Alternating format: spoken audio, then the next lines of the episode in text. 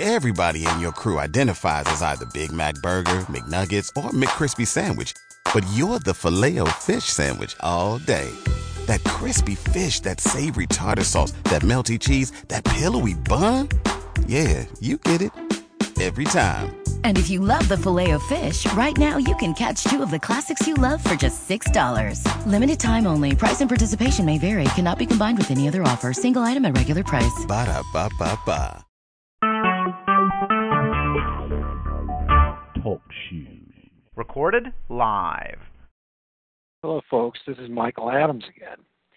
It is March 7th, 2015. And we are going now to do the show called Washington's Pope?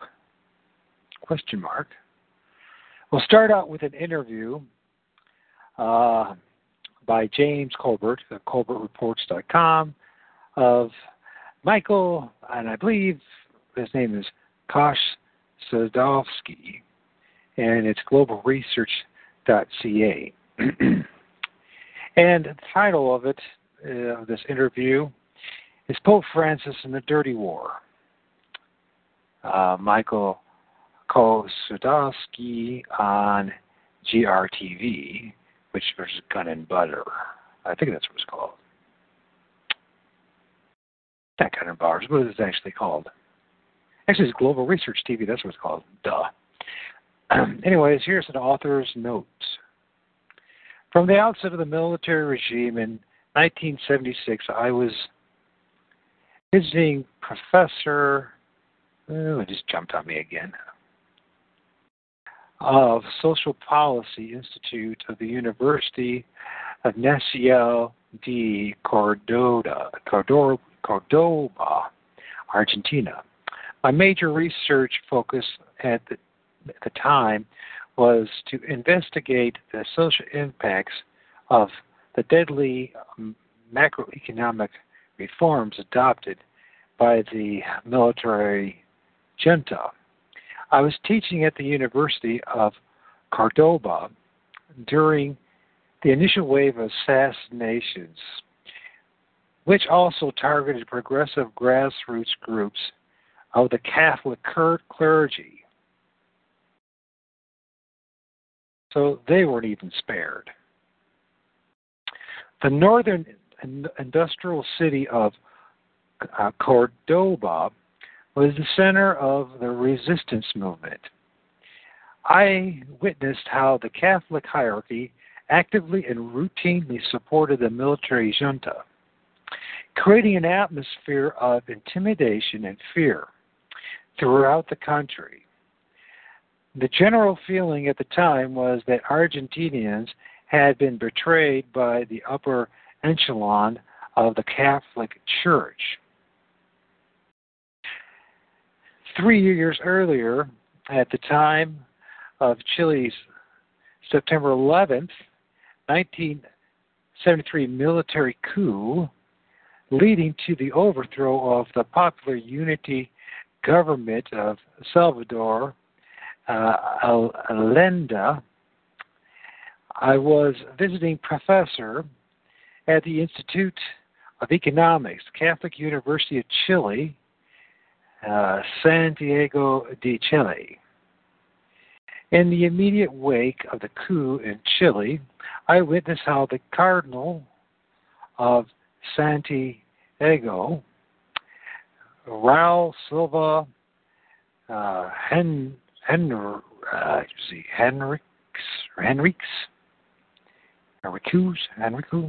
don't know, it's like that. It's Henriquez, acting on behalf of the Catholic Church, confronted the military dictatorship.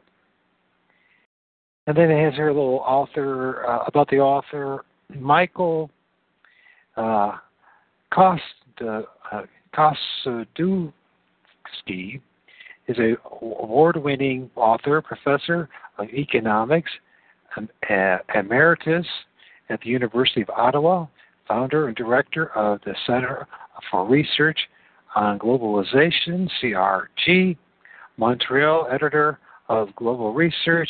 He has taught as a visiting professor in Western Europe, Southeast Asia, the Pacific, and Latin America.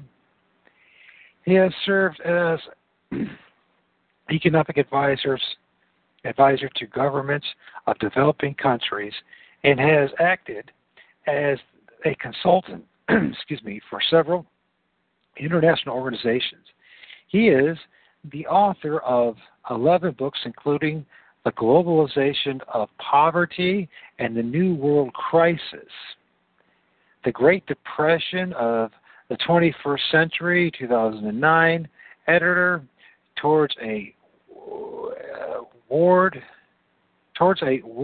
III scenario, The Dangers of Nuclear War, 2011, Globalization of War, America's Long War Against Humanity, 2015. He is a contributor to the Encyclopedia Britannica. His writings have been published into more than 20 languages. In 2014, he was awarded with the Gold Medal for Merit of the Republic of Serbia for his writings on NATO's war of aggression in Yugoslavia. He can be reached at crgeditor@yahoo.com. And I'm thinking about reaching out to him and see if he'll come on the show and be interviewed. That would be interesting if he's willing to do that. Don't blame him if he doesn't want to, but he might. Who knows? You know, the Pope is coming in September. They have a joint session of Congress, and we are talking about this particular gentleman. And those who listen to this, I hope you take this show very seriously and that you pass it on to others. Now, if you don't, what's that more to do about it? I could try to advertise this a few ways, but I guess. But you know what? I really don't have the time.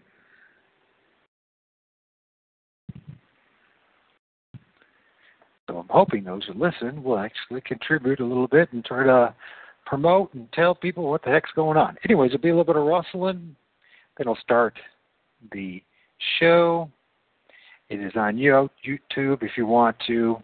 It's called Pope Francis and the Dirty War.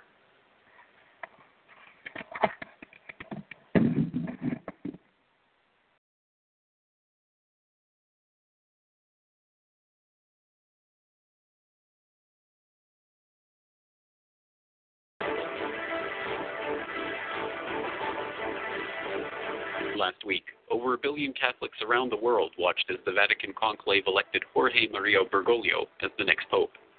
But now, as researchers like Professor Michel Chossudovsky of the University of Ottawa are pointing out, Bergoglio's past points to his likely involvement in crimes against humanity.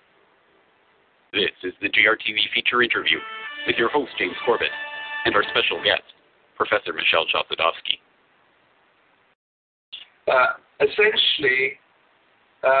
During the military governments, 1976-1983, Bergoglio was provincial of Argentina's Society of Jesus. In other words, he was the top Jesuit official in the country and wielded tremendous power.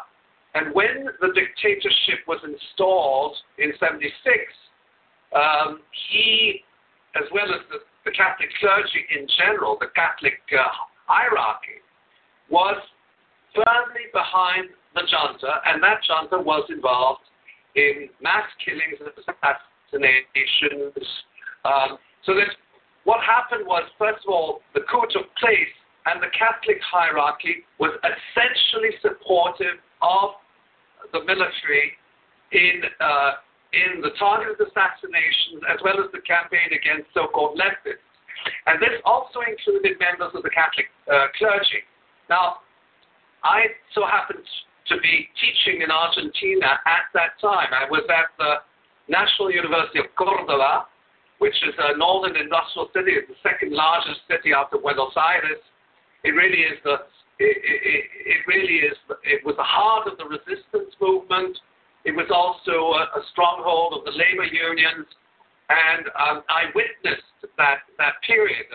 I mean, it was impossible not to witness it because it was a daily occurrence. And the church blessing the armed forces, reports of nuns being killed and kidnapped and so on. We didn't actually witness what was subsequently called the Dirty War, La Guerra Sucia, because that was revealed subsequently. But we had, there was a feeling that the church was behind the military, firmly behind the military. And that was in contrast to the situation, let's say, in Chile.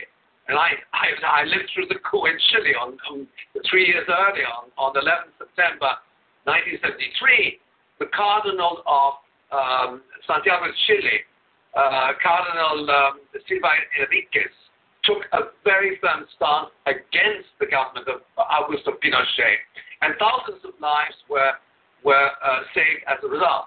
Now, the position of the Catholic Church and the involvement of Jorge Mario Bergoglio was exactly the opposite. Not only did they support the junta, but they actually collaborated with the junta. And that is very clear in even in statements made by General Jorge Videla, who led the military junta, who is now serving a life sentence. But he made statements after his arrest and indictment, to the effect that not only did the military commit these atrocities, but they also consulted the Catholic hierarchy as to how they should proceed, and they said I quote textually that we kept the Catholic hierarchy informed about the disappearing of political opponents. Okay? They were involved in the policy of arresting people, disappearing them, dropping them from aircraft, and so on. And Jorge Videla said, this was an interview which was published recently in a Spanish magazine, he said, we had many conversations with senior members of the church, including at that time Cardinal Raúl Francisco Primatesta, about how the dirty war should be conducted, how we should go after these people. And, quote, they advised us about the manner in which to deal with the situation. And that included not only the actions that they should take in relation to the disappeared, but what they would do with the children. And we recall that those children were then adopted even by members of the military. Now, prior to the coup, and that's very important, I'm trying to place a little bit the context, and Bergoglio played a very key role because he was a very, very influential figure, and he also had a personal relationship with General Jorge Videla, and with Emilio Massera, who was essentially the architect of the assassination and disappearance project. They established a prison where these people would go, and then they would torture them, and then they would drop them from aircraft. And Emilio Massera was the admiral. He was part of the triumvirate, the three leaders who led this coup, from the Army, the Air Force, and the Navy. He was head of the Navy. And he put this together, and he was very close to the junta, very close. He was very close to the church, so that what you had is a situation of complicity between members of the Catholic Church, the hierarchy, and senior members of the junta. And another dimension of that is that you had the Vatican and the representative of the Vatican, which also was playing a very key role in that regard. And that was the nuncio Pio Laghi, and Pio Laghi was very close to Admiral Emilio Massera, who was involved in these atrocities. Now, just prior to the just prior to the coup, which took place on March 24, 1976, senior members of the Catholic Church had meetings with the military. And I presume they were also informed of what was going on. And on the day following the coup, in fact, on the day of the takeover itself, the military leaders had lengthy meetings with the bishops' conference, and they were given the green light. Essentially, they were given the green light, and the representative of the bishops' conference said, quote, he urged Argentinians, quote, to cooperate in a positive way with the new government, which was, I would say, one of the most repressive and criminal governments in South America in the course of modern history. And this background defines also the actions of Jorge Mario Bergoglio, who later became Cardinal, but at the time he was provincial of the Society of Jesus, and he was sued in 2005 it was a criminal suit for having handed over two Jesuit members who were involved in grassroots projects in the slum areas in Buenos Aires. He handed them over to the military, together with six other members of the parish who were involved in grassroots activities in support of the poor. They were teachers, they were young women, four women, young teachers, handed over together with two of their husbands. And these people disappeared.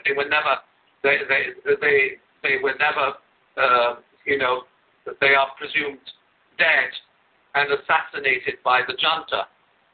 The two priests were released 5 months later. They were just dispatched in some suburb of Buenos Aires. They'd been tortured, and one of the priests actually accused Pope Francis, previously provincial, Jorge Mario Bergoglio, of having handed them over to the death squads alongside these six members of their parish who were killed. And there's ample evidence to the fact that he was responsible for these actions. He had a very close, as I said, he had a very close link with the military, and he consulted with the military. And he didn't take a position against the military. The military, there was another important aspect, is that what came out in the testimony of Jorge Videla subsequently after his arrest in the 1980s. He said, we would always consult with the Catholic Church before we arrested members of the clergy. Okay? We would always consult, and we would get the green light from them, so that there was a collaboration. It wasn't simply, we took these people and then members of the hierarchy would say, no, you shouldn't. No, they actually said, yes, we arrested members of the clergy, we tortured them, we disappeared them, but we always consulted with the Catholic hierarchy as to how to do this, and particularly when it was members of their clergy. There was always a person who was responsible. So with regard to the two Jesuits who were kidnapped by the death squads, the understanding is that this was something he knew about, and the lawyer who launched the lawsuit, Miriam Bregman, said that Bergoglio's own statements proved that church officials knew from early on that the junta was torturing and killing its citizens. and yet publicly endorsed the dictators. And she said, essentially, the dictators could not have operated this way without this key support. Well, this is fascinating, specifically because of the timing at which this comes. And for those who don't know, there's the largest mass trial yet in the case of Operation Condor. Now, just now, in the last few weeks, there's been the beginning of a mass trial of 24 Argentinians and one Uruguayan in relation to those atrocities 3 decades ago. And now we have, at this precise moment, the appointment of the first ever Pope from the Americas in the history of the Catholic Church. Why is this happening right now, and how does this augur for the future of the Catholic Church? Well, this has been something which has been ongoing for the last 20 years. The survivors of the dirty war have taken action, particularly in Argentina, because Argentina was really the mainstay of this dirty war and Operation Condor. But I should give a background to this. The United States Secretary of State Henry Kissinger played a behind-the-scenes role, not only in the military coups in Argentina, but also in Chile. And that's fairly well known. When the coup was implemented in 1976 in Argentina, Kissinger's top deputy on Latin America, William Rogers, told him a few days after the coup, he said, "We've got to expect a fair amount of repression, probably a good deal of blood in Argentina before too long." But in effect, also, Emilio Massera, who was responsible for implementing Operation Condor in Argentina, that is the admiral, he took his instructions from Washington. He acknowledges this. He was trained at the School of the Americas. He was very close to the U.S. military, and he set up this... the interrogation and torture center at the Naval School of Mechanics, which is in the suburb of Buenos Aires. It was a sophisticated, multi-purpose establishment. It was there to assassinate several thousand so-called enemies of the state. We're talking about something of the order of 30,000, but again, those figures are impossible to verify. Now, we know that Emilio Massera was in fact the mastermind of this dirty war as far as Argentina was concerned, and he was also in close liaison with Washington throughout. He assisted in the development of Plan Condor, which was a collaborative scheme which was led throughout Latin America against leftists or people who opposed U.S. hegemony in Latin America. Well, then I suppose the other question or the other part of this is, to what extent is this being covered in the mainstream media, and to what extent is the real meat of this story being covered up by the scant reporting we've seen on this so far? Well, this is a very important question. What I've noticed, at least as far as the Western media is concerned, is that some of this came out immediately following the election by the conclave of the Vatican. That there was mention of that, even in mainstream publications like the Washington Post and the Los Angeles Times. But the more recent, the Vatican then started accusing certain media of defamation. At least that was their official statement. And I noticed that now the media in chorus is presenting Pope Francis as the man of the people, committed to helping the poor, in the footsteps of St. Francis of Assisi.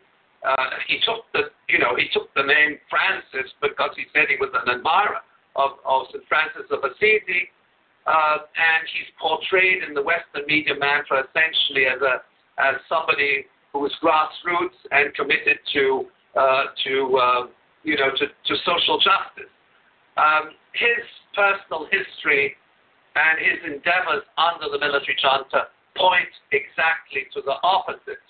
He was consistently targeting progressive members of the Catholic clergy, as well as those committed human rights activists who were working with Catholic clergymen, and he was also undermining anti-poverty programs implemented by grassroots organizations, which might be categorized as leftist. There were certainly, at that time, there was in Argentina a very important leftist tendency, and these were not necessarily politically inclined people, but to say that he's a man of the people, if he were a man of the people, he would have gone against the junta. He would have taken a stance like Cardinal Silva Henríquez. He didn't. He handed over the human rights activists and to the members of the military, and he also focused his attention on the members of the clergy involved in grassroots actions, who were, some of them were members of the theology of liberation, because there was a firm divide between the hierarchy of the Catholic Church on the one hand and the grassroots.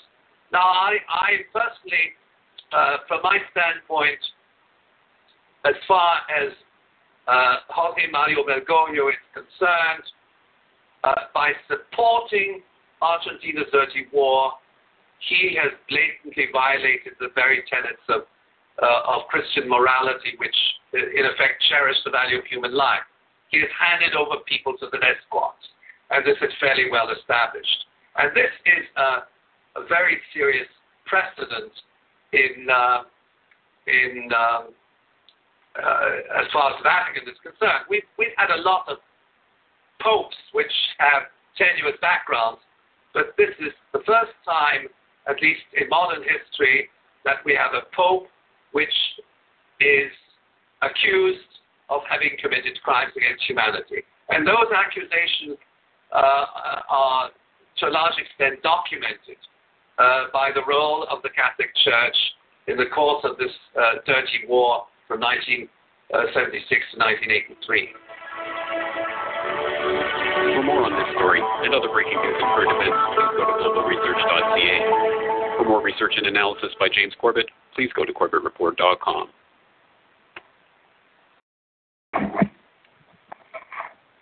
Okay, sorry for the rustling,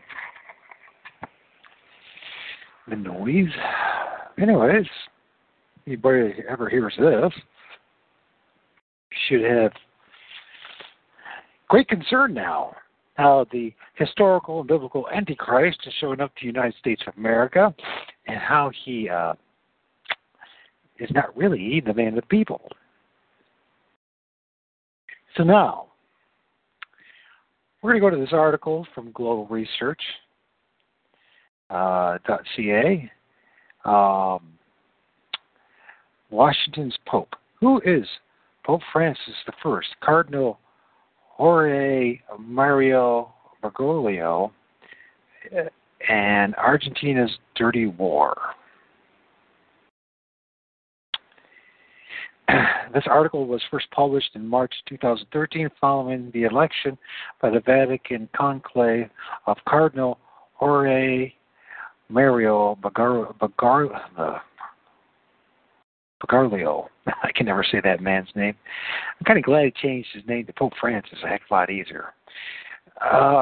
In the course of the last year, Pope Francis has been portrayed in course by Western media as a left-leaning champion of liberation theology, committed to global poverty alleviation. According to London's Telegraph, Pope Francis is bringing liberation theology into the Vatican. And now, the next step in all his is now we're going to study what liberation theology is. And I'm sure there's a twisted mess behind that, I'm sure.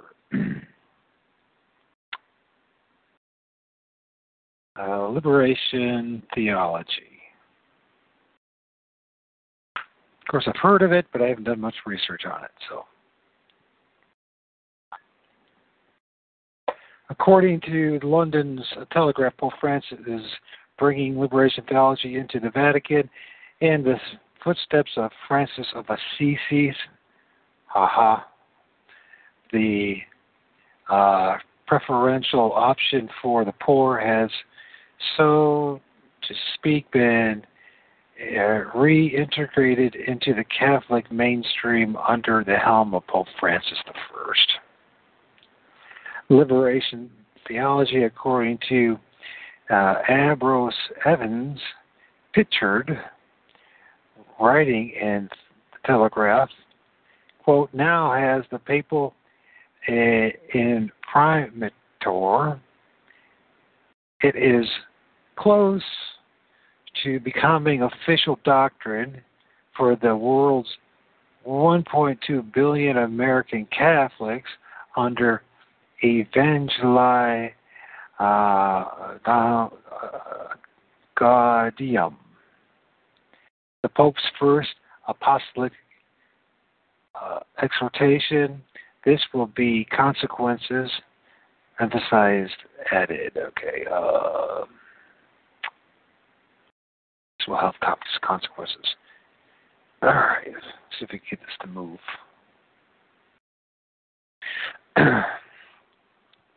What the Western media failed to mention is Mario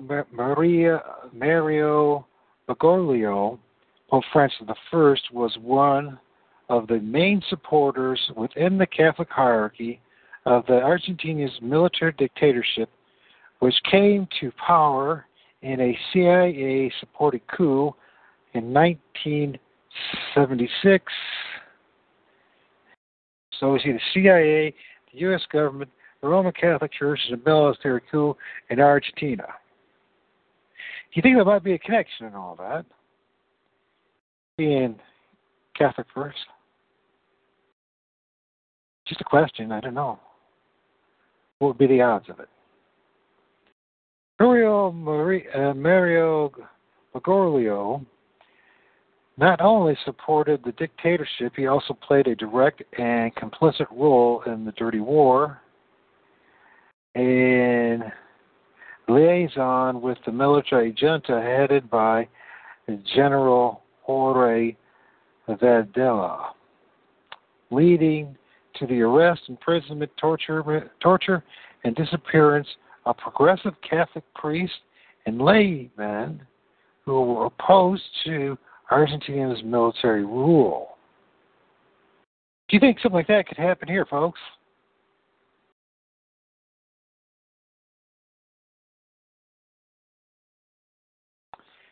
This should be a strong evidence to all those quote-unquote liberal Catholics in this country to wake up, realize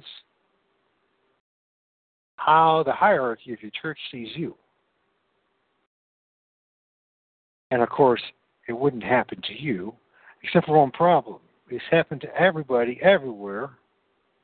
They've had this opportunity to enforce their wickedness, their martial law, their fascist dictates on others. You will not be exempt from any of this.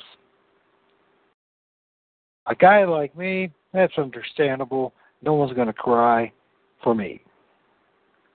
Argentina won't be crying for my gams. Nor will the United States government or the people of this country cry for a guy like me. You folks better understand. Now I'm talking about Roman Catholics now, and non-Roman Catholics. They have abused you and your children, stole your money, lied to you, deceived you, and now this man, who's supposedly the Pope, is coming to have a joint session in the Congress. Do you really believe in any way this is going to be good for you? That you're going to be exempt because the guy, quote unquote, is a Catholic? Jesuit at that. Do you think he might have other intentions? Why all of a sudden does these, first is Netanyahu, and there's a little big protest that went on a couple days ago. You know, there'll be any protest in September when the Pope shows up? A man that really should have a protest? I'm not saying Netanyahu shouldn't have had a protest. He's obviously a wicked man himself. But he is nothing compared to the biblical, historical, and prophetic Antichrist that Luther recognized he was, and all the others. Will you care? Will you do anything? Will you protest? Will you demand your congresswoman or man not to support this? You think there might be a problem here? The man's not only going to go and have a joint session to Congress, the first time ever religious leaders ever done that, but then he's going to go to the UN and address them. I guess it's no big deal, huh? It makes no, you know, what's the difference, so what if they kill 1 million or 2 of us in this country? As long as we have our job, right? We'll do what we need to do. We'll take the mark of the beast. Thank you. Thank you, Pope. God, man. Antichrist. What will you do? Odds are nothing's going to be done, is there? Unless enough of us keep on talking about it until it becomes a nuisance. And then finally, people start thinking of how inappropriate it is that the Pope has come to have a joint session of Congress.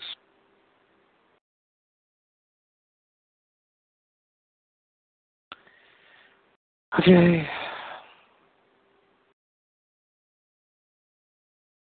Sorry about all that. Okay. So we're talking about the dirty wars, about General Jorge Videla leading the arrest, of course, in connection with Bergoglio from Francis. Imprisonment, torture, and disappearance of progressive Catholic priests and laymen who were opposed to Argentina's military rule, while 2 priests, Francisco and Jalics, I think it's Y or I don't know how you pronounce Y, Orlando in Spanish, Yorio, kidnapped by death squads in May of 1976, what a time, were released 5 months later after having been tortured.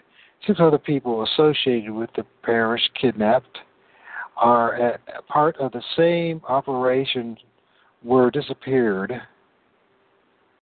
That's what I like to call it, disappeared. I don't know how to say. We'll just say disappeared. If anybody knows Spanish, did they have an ex-wife that could speak 5, 6, or 7 more languages fluently? She could have done it for me, but we are not together because of many reasons. So, one thing is we're different as oil and water, night and day. So. Liberation theology has become a convenient tool of media propaganda, the propagandists of oppression are portrayed as liberators. Pope Francis I, heralded as the champion of liberation in Latin America, is now bringing his message to Palestine. Hey! According to Naim Atik, the founder of liberation theology in Palestine, quoted in Time, the magazine, I guess, we feel he has been able to speak about the poor in Latin America. Now we would like to see him speak about the oppressed in Palestine. Well, speaking about something and actually doing something sometimes really can be dramatically different. At a historic meeting at the Vatican in early of May of 2014 with UN Secretary General Ban Ki-moon, Pope Francis I urged the world leaders to challenge all forms of injustice. Now we got to figure out what that means, coming from him, and resist the economy of exclusion, the throwaway culture, and the culture of death, which sadly risks becoming passively accepted. National Catholic Reporter, May 26, 2014. Well, that's really ironic when you think about all that. Culture of death, that would be Roman Catholicism. Throwaway culture, that would be Roman Catholicism. Economic exclusion, that would be Roman Catholicism. If you're not Roman Catholic and a complete obedient slave to the Rome and the hierarchy, then you will be excluded. And the Bible tells us that. In Revelation, it just makes pretty clear. And all forms of injustice. But it's the unjust dictating what just is. This world just gets weirder and weirder and weirder to me.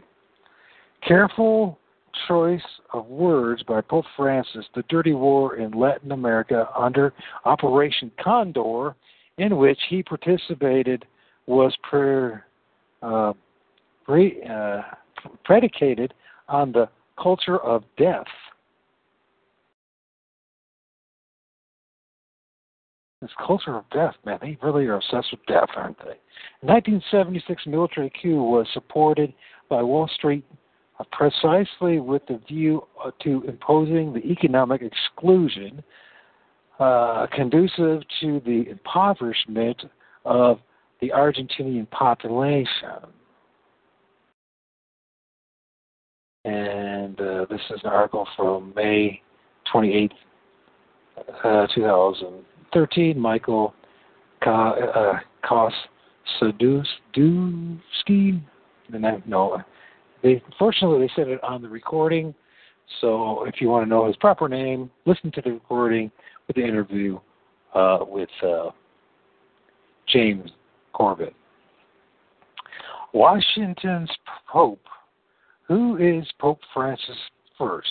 Cardinal Jorge Mario Bergoglio and Argentina's Dirty War by Michel, once again, Chossudovsky. And this is March 13th, 2013. See update on secret memorandum. Anyways, the Vatican Conclave has elected, who is Jorge Mario Bergoglio. In 1973, he had been appointed provincial of Argentina for the Society of Jesus. That means he was the head Jesuit. He was in charge of the Inquisition in Argentina, along with many other atrocious things. In this capacity, Bergoglio was the highest-ranking Jesuit in Argentina during the military dictatorship led by General Jorge Videla from 1976 to 1983, and you know the hell that we could go through this country could be just that long. And ironically, it's 7 years almost to the date. You sure like having their little 7-year periods of great tribulation, don't they? He later became bishop and archbishop of Buenos Aires. Pope John Paul II elevated him to the title of Cardinal in 2001. When the military junta relinquished power in 1983, the duly elected president, Raúl Alfonsín, set up a truth commission pertaining to the crimes underlying the dirty war. Mm-hmm. The military junta had been supported covertly by Washington. Imagine that. The U.S. Secretary of State Henry Kissinger played a behind-the-scenes role in 1978, the military coup, which, by the way, around the same year, he was over in East Timor doing the same thing and other places as well. This guy was... Anybody that likes Henry Kissinger needs their head checked. And I'm being very kind when I say that.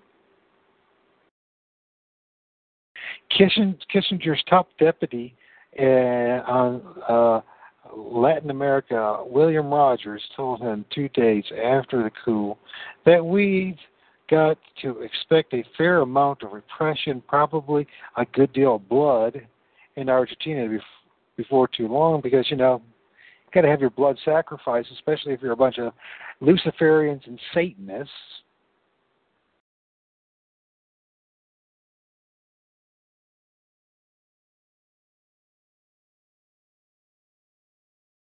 And, of course, we can go into that if you want.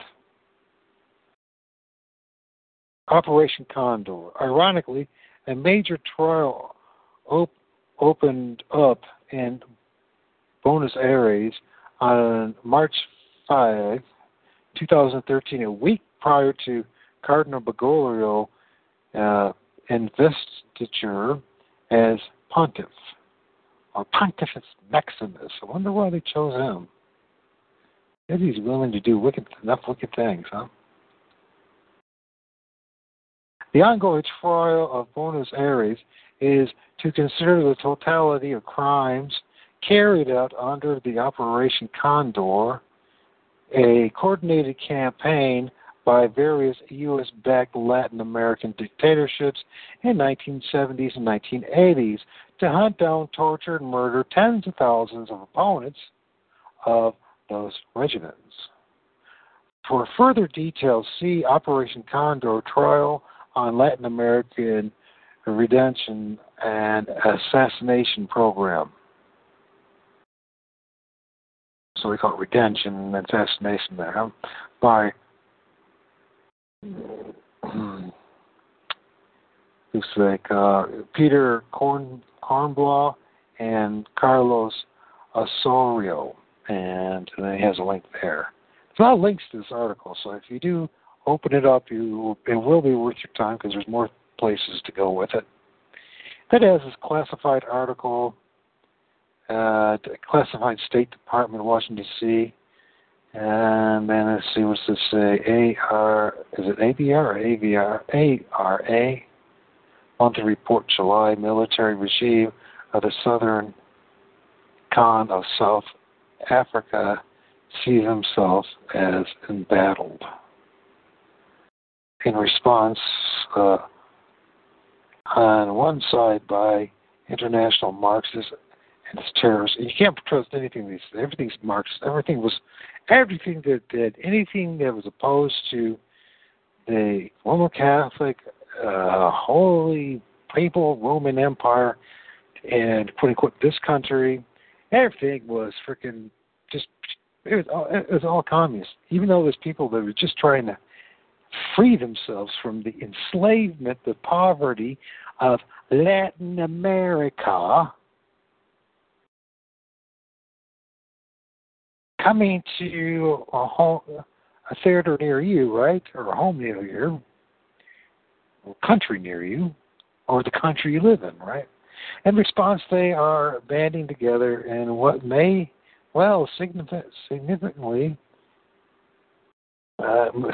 may well become a political block of some cohesiveness, but more significantly, they are joining forces to eradicate subversions.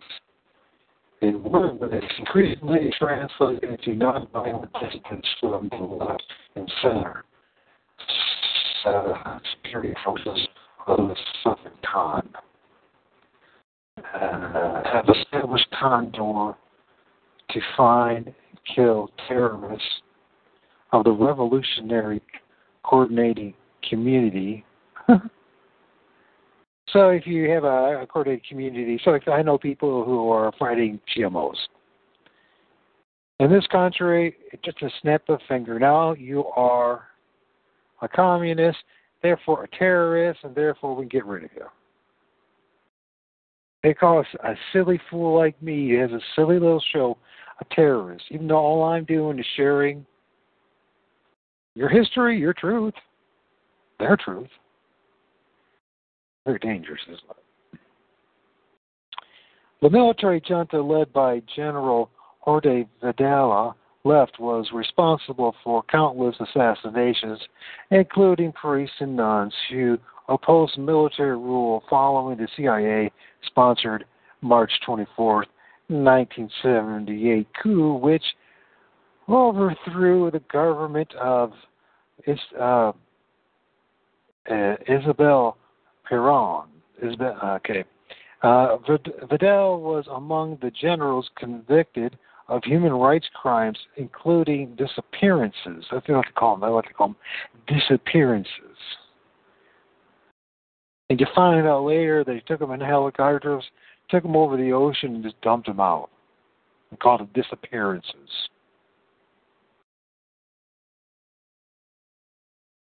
I wonder how many other times that's happened. In other situations.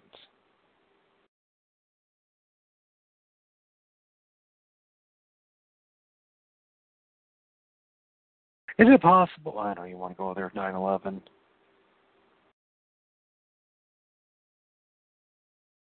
But it certainly is possible, isn't it? With 9/11. Videla was among the generals. Videla was sentenced to life imprisonment at a military prison in Magdalena. Wall Street and the neoliberal economic agenda. One of the key appointments of the military junta on the instruction of Wall Street was the Minister of Economy, José Alfredo Martínez de Hoz, a member of the Argentina business establishment and a close friend of David Rockefeller. Of course. Neoliberal macroeconomic policy package adopted under Martínez was a carbon copy of that imposed in October of 1973. And I'm sorry if I kind of skipped it, Martínez de Hoz, because I'm not sure how to pronounce his name. De Hoz, is D-E-H-O-Z. De Hoz? De Hoz. Maybe it's Martínez de Hoz. That's probably what it is. In Chile, by Pinochet dictatorship under advice from the Chicago Boys, following the September 11th, 1973 coup d'etat, the assassination of the President Salvador Allende. And like I've mentioned before, they sure like their coup d'etats. Because with coup d'etats, you can rearrange the story to be just about anything.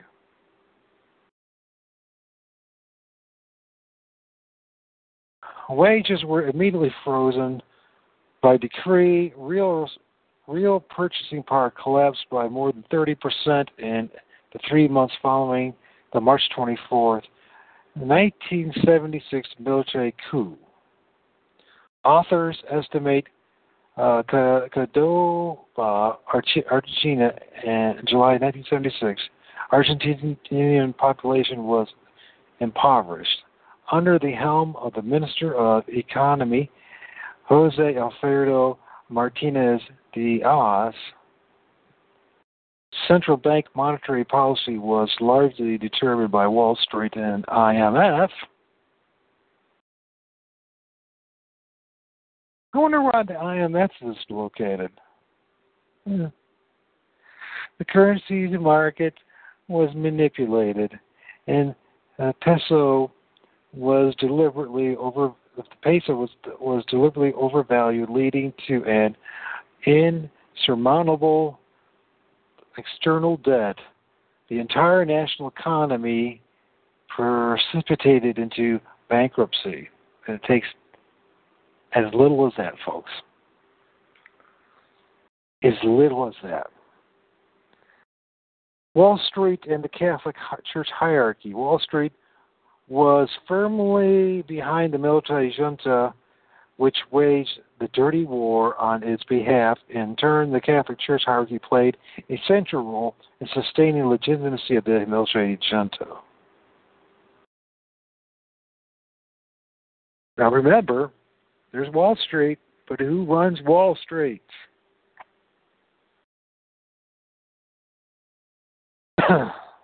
Certainly not a separate entity unto itself. Somebody has to control that. Who's running that? And if you think it's the United States government, then you have to explain the behavior that's been going on for the past 3-4 decades.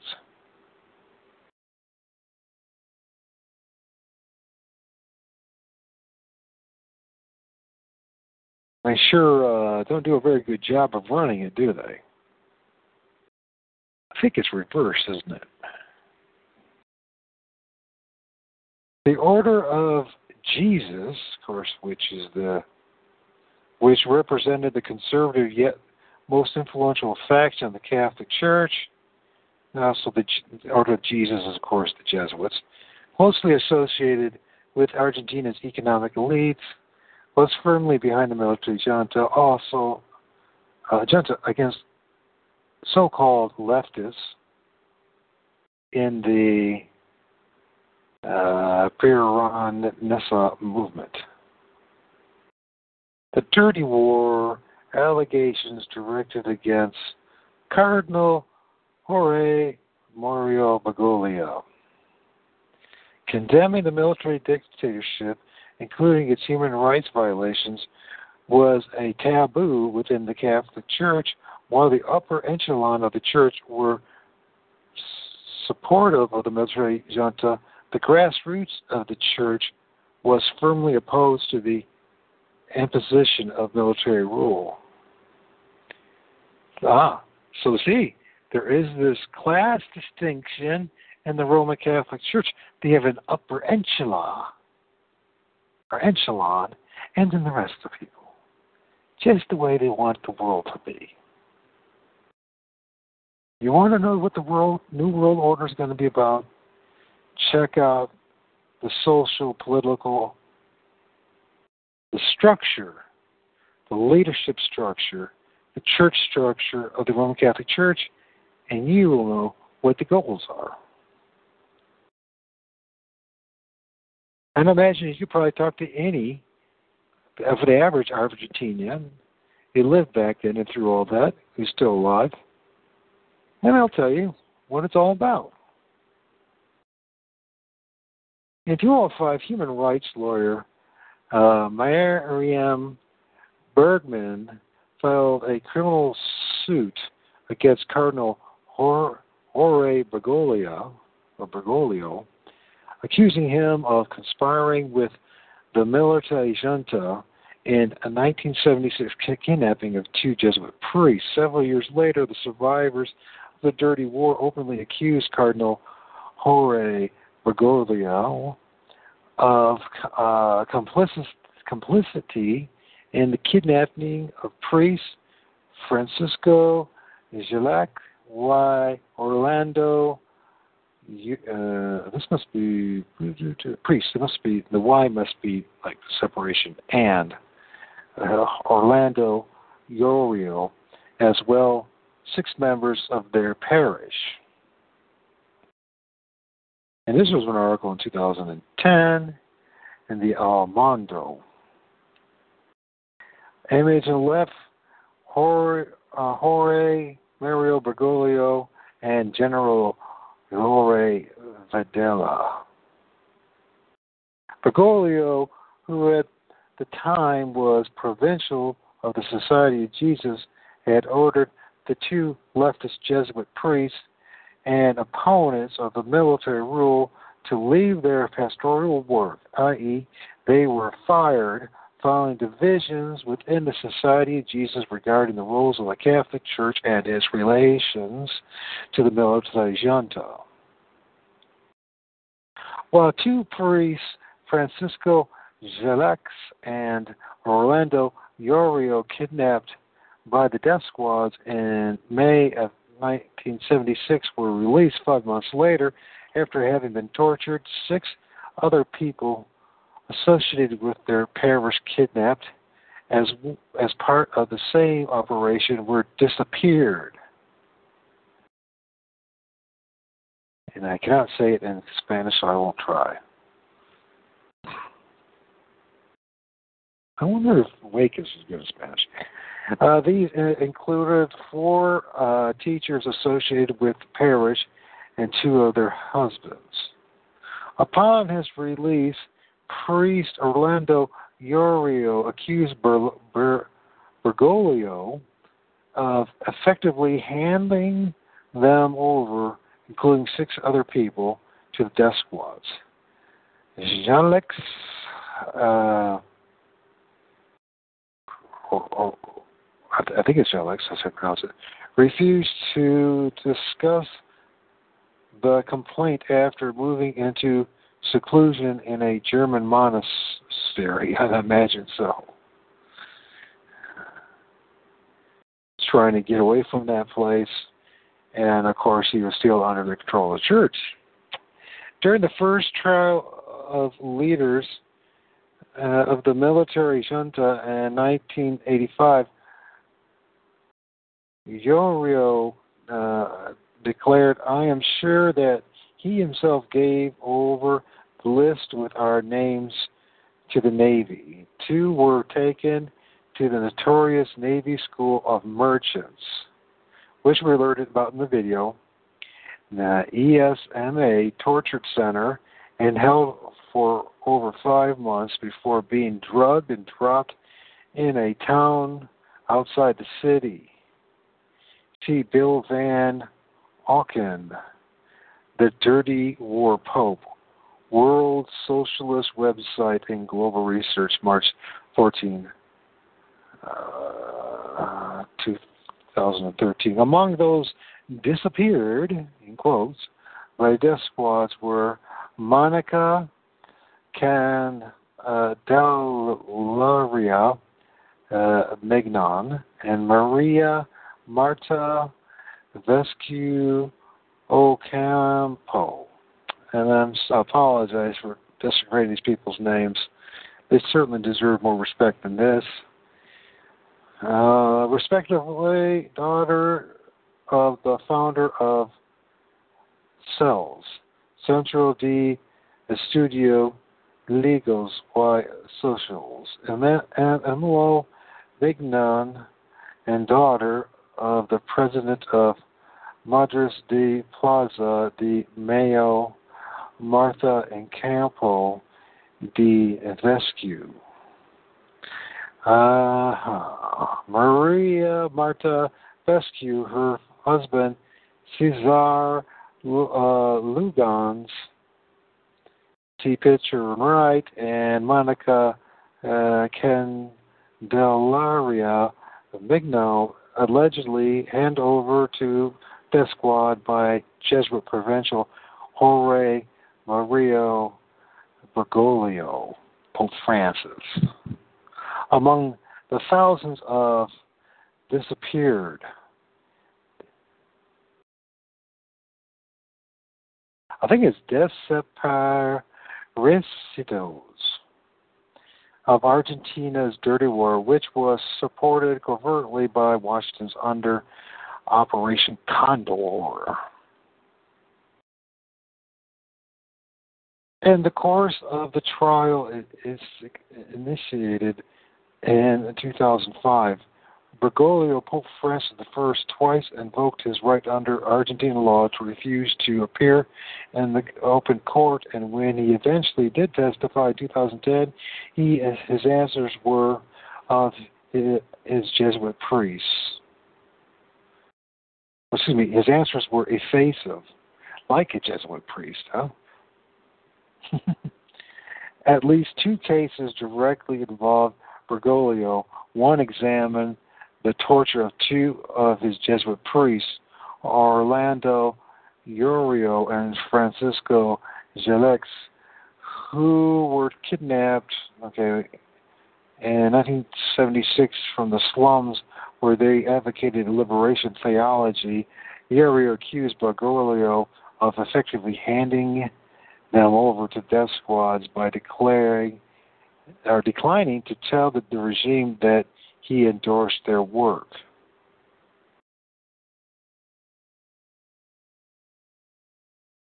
The secret memorandum.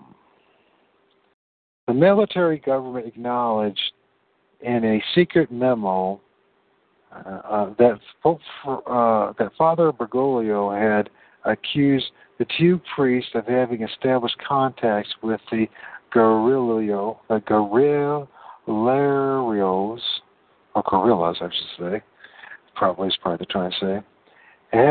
for having disobeyed the orders of the church hierarchy, conflicto de obediencia. It also states that the Jesuit order had demanded the dissolution of their group, and that they had refused to abide to Bergoglio's instructions. The document acknowledges that the arrest of the two priests who were taken to the torture and detention center of the Naval School of Mechanics. Anyway, so why do you keep on talking about these two priests? Well, listen, the important theme in all this is that no one's safe from these people. Even Jesuits aren't safe from Jesuits. The more wicked they are, the more evil they are, the more likely they're the ones in charge, and the ones who have any sense of humanity left in them are the ones who are a threat to the Jesuit order and to the hierarchy of the Roman Catholic Church. While a former member of the priest group had joined the insurgency, there was no evidence of the priest having contacts with the guerrilla movement. And then it has a memo there. Holy Communion for the dictators. The accusations directed against Bergoglio regarding the two kidnapped Jesuit priests and six members of their parish are but the tip of the iceberg. While Bergoglio was an important figure in the Catholic Church, he was certainly not alone in supporting the military junta. According to lawyer Miriam Bregman, Bergoglio's own statements proved church officials knew from early on that the junta was torturing, killing its citizens, and yet publicly endorsed the dictators. The dictatorship could not have operated this way without this key support. It's Los Angeles Times, April 1st, 2005. Image on the right of General Jorge Videla takes communion. Date and names of the priest unconfirmed.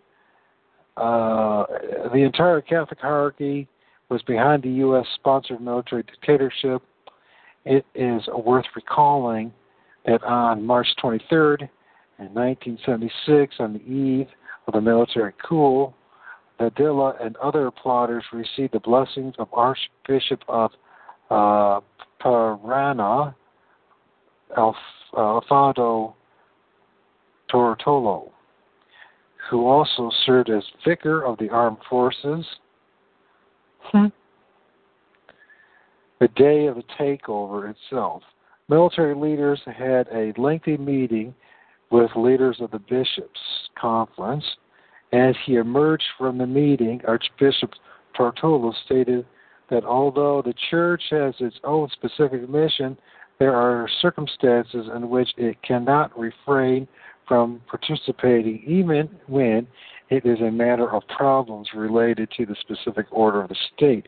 He urged Argentinians to cooperate in a positive way. How many times have you heard of that before? And what does that actually mean?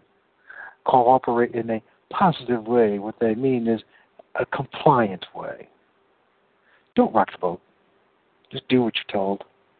And maybe you'll survive this. With the new government.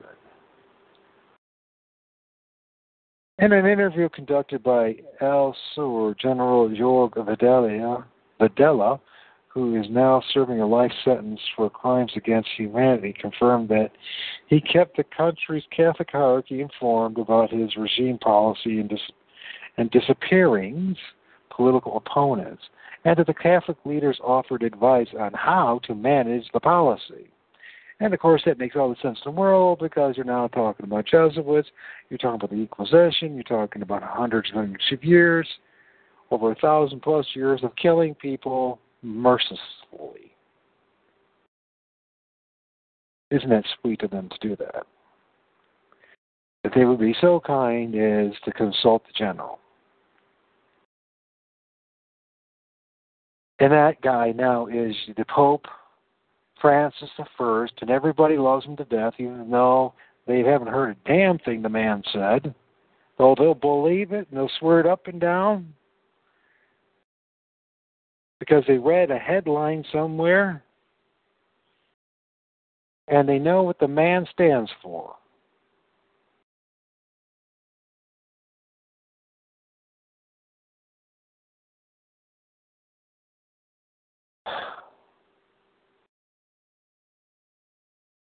They advised us on about the manner in which to deal with the situations of Videla.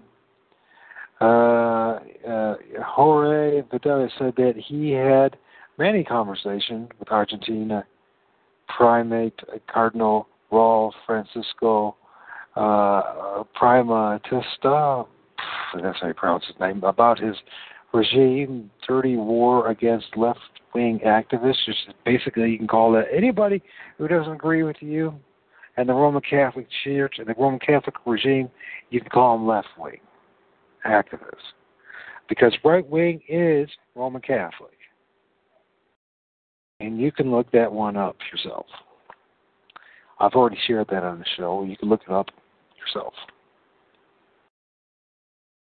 It's quote-unquote, universally recognized as Roman Catholic.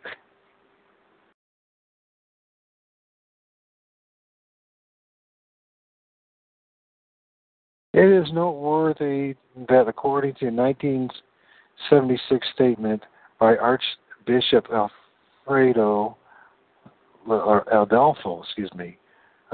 Tortolo, the military would always consult with a member of the Catholic hierarchy in the case of the arrest of grassroots members of the clergy. This statement was made specifically in relation to two kidnaps. Okay. I wonder what they said about just average Joes like us. I guess we don't matter, do we? We're the laity. We're the ones that they exploit. We're nothing but dog and cattle or chattel, the profane. And you thought that was some new esoteric secret knowledge, some part of the mystery schools.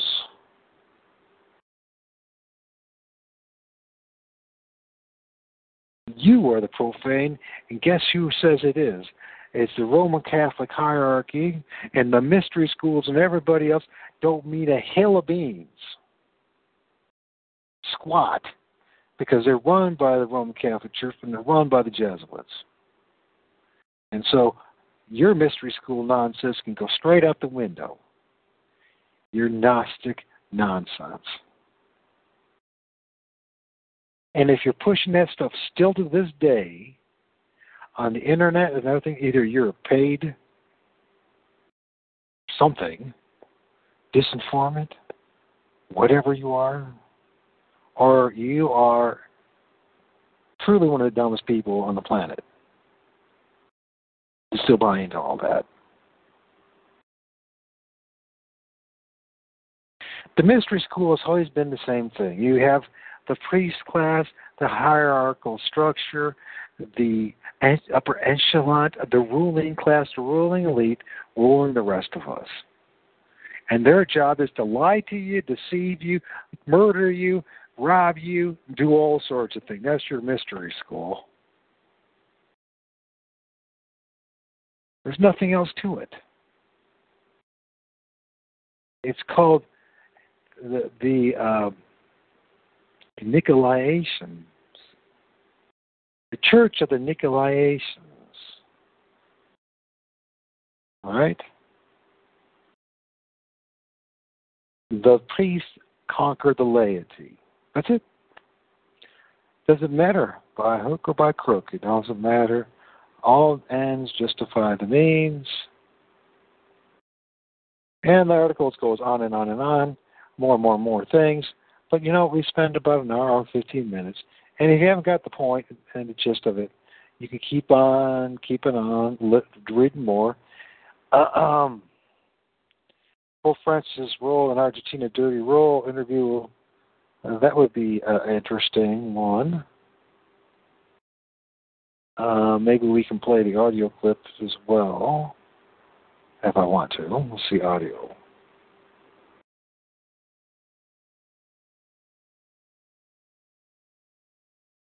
I don't think I'm gonna. I think that's enough. If you want to learn more, there's tons of, well, I don't have tons, but there's enough information out there if you want to know. They have done a very good job of suppressing the information. And there, as you heard in that interview, while Pope Francis was being sworn in and there was a major court case going on in Argentina. Now, why did they choose this guy is the real question. They got this nonsense going on. Guess too, if you want to go back in a while and re-listen to the show, you missed a lot of good stuff. I had a recording that you would be worth your time to listen to. So. You've missed an awful lot, it looks like. You definitely weren't here for the first 20 minutes to half an hour. Not that I'm chastising you or anything, because that's the way it goes in this situation. But the first half an hour, there is a recording and an interview that goes into much more depth with James Corbett of Colbert Reports about this matter, and it's worth listening to. And I think I'm done for this topic.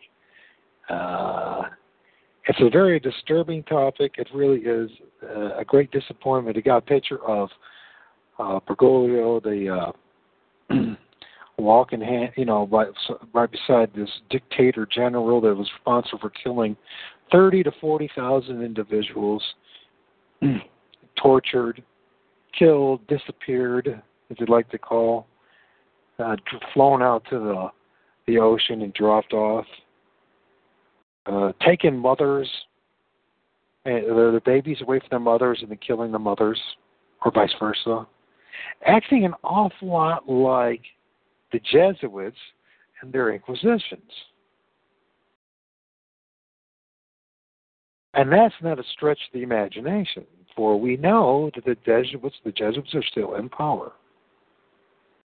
There was only a short little time period where the church kind of officially recognized the disbandment of the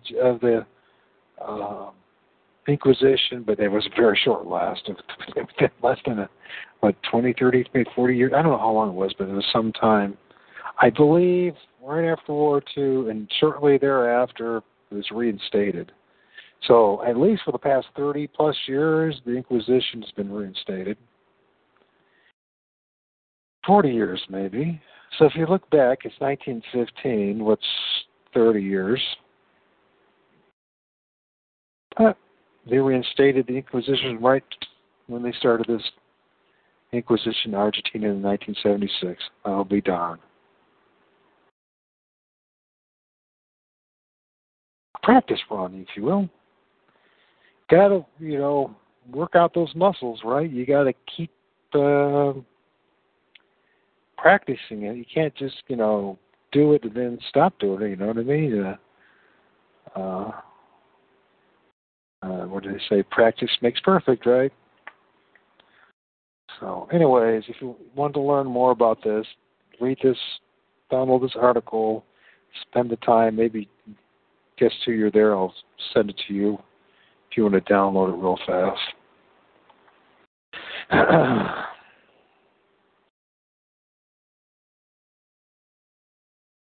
Or whatever, you can reach that. You can go down and watch the video if you want to. And listen to this recording again or read the article. So I've been going at it now for an hour and 20 minutes. And I think I've had enough talking about this one issue. And a lot of it is just repetition over and over again.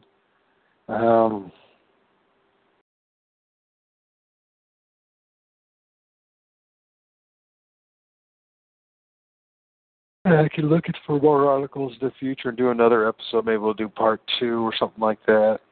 But Pope Francis, his past really does need to be brought out in the front. His connection with the that part of the region, even when he was in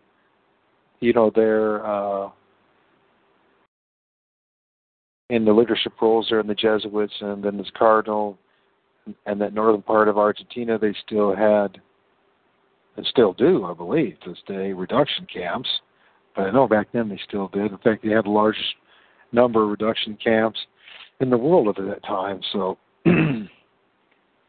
obviously this man's been chosen to be the Pope because of his knowledge and expertise and his experience. Experience that apparently European popes haven't had for a while. So it was a political necessity to actually get a pope from the Latin Americas to share up support for the papacy and drum up sympathy and support for their next move. For, as anyone knows, the papacy is a political organization. Now, I want to go back to what David Nikeo said a little thing on Facebook, and let's check it out.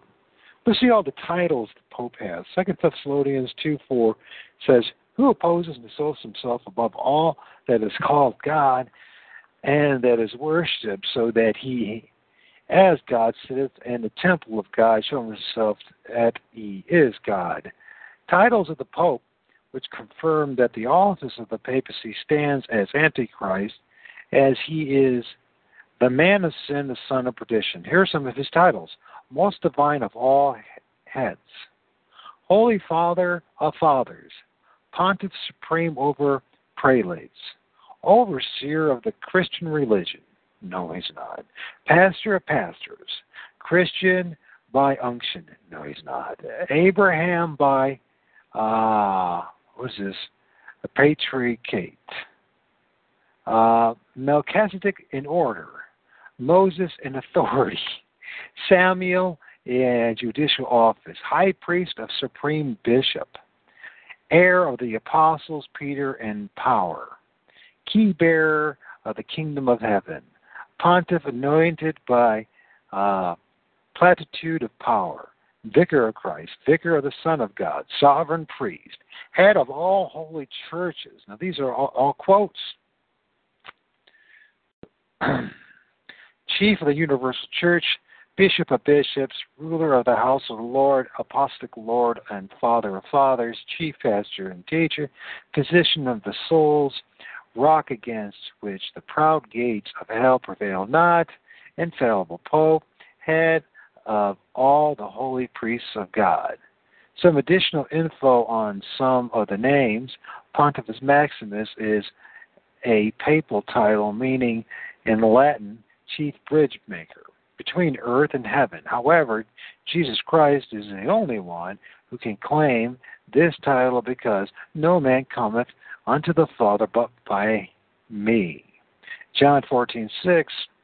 This was a title of the Roman Caesars and of the Roman emperors of paganism. So not only does the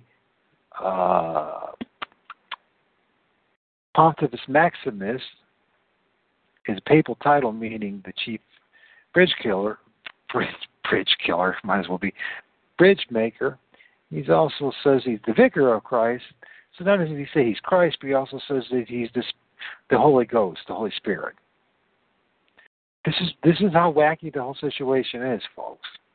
Any of you just have the slightest understanding of Scripture should understand what I'm saying is blasphemous, and this is what blasphemy is.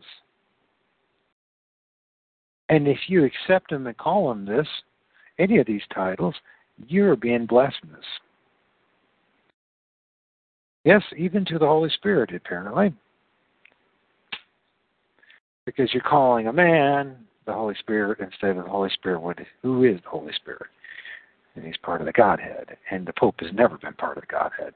Holy Father is a title of Pope claims for himself. However, the title occurs only once in the Bible and is used when Jesus addresses his Heavenly Father in his great prayer before his betrayal and arrest and crucifixion. Father is a title of every Roman Catholic priest claims for himself, except and expects to be called, while he molests and sodomizes young boys and girls and commits all sorts of atrocities like satanic sacrifices, which in my own town, there was a big case a couple of years ago about that, about a priest practicing and exercising satanic rituals and killing nuns and other people. Did you know about that? And by the way, that's just one case out of numerous cases.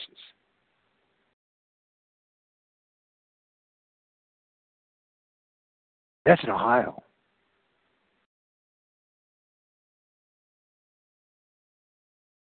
That's out in Argentina. And people think somehow that because we live in the United States of America that somehow we're exempt to all of this.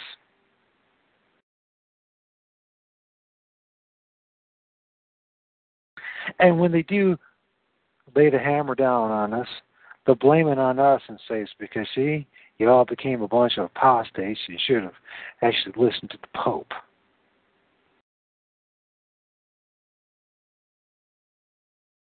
That's what's going to happen. And it won't matter if you're Protestant or Catholic or Muslim or Hindu or an atheist. It won't matter.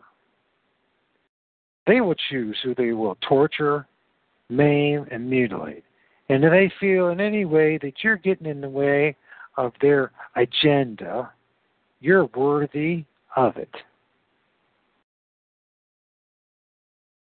of being tortured, murdered, raped, sodomized, quartered, have your eyes gouged out, be flayed, all sorts of wonderful things.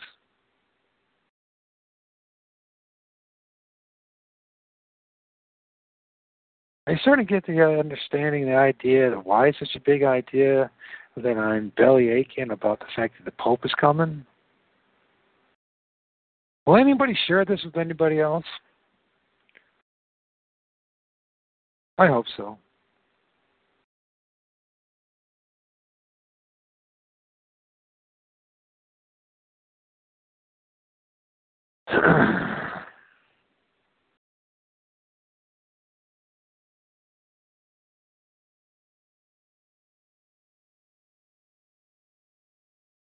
I could go on with this, but I think it's good enough. So.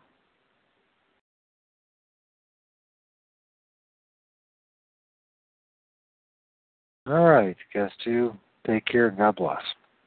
It is Ryan here, and I have a question for you. What do you do when you win? Like, are you a fist pumper?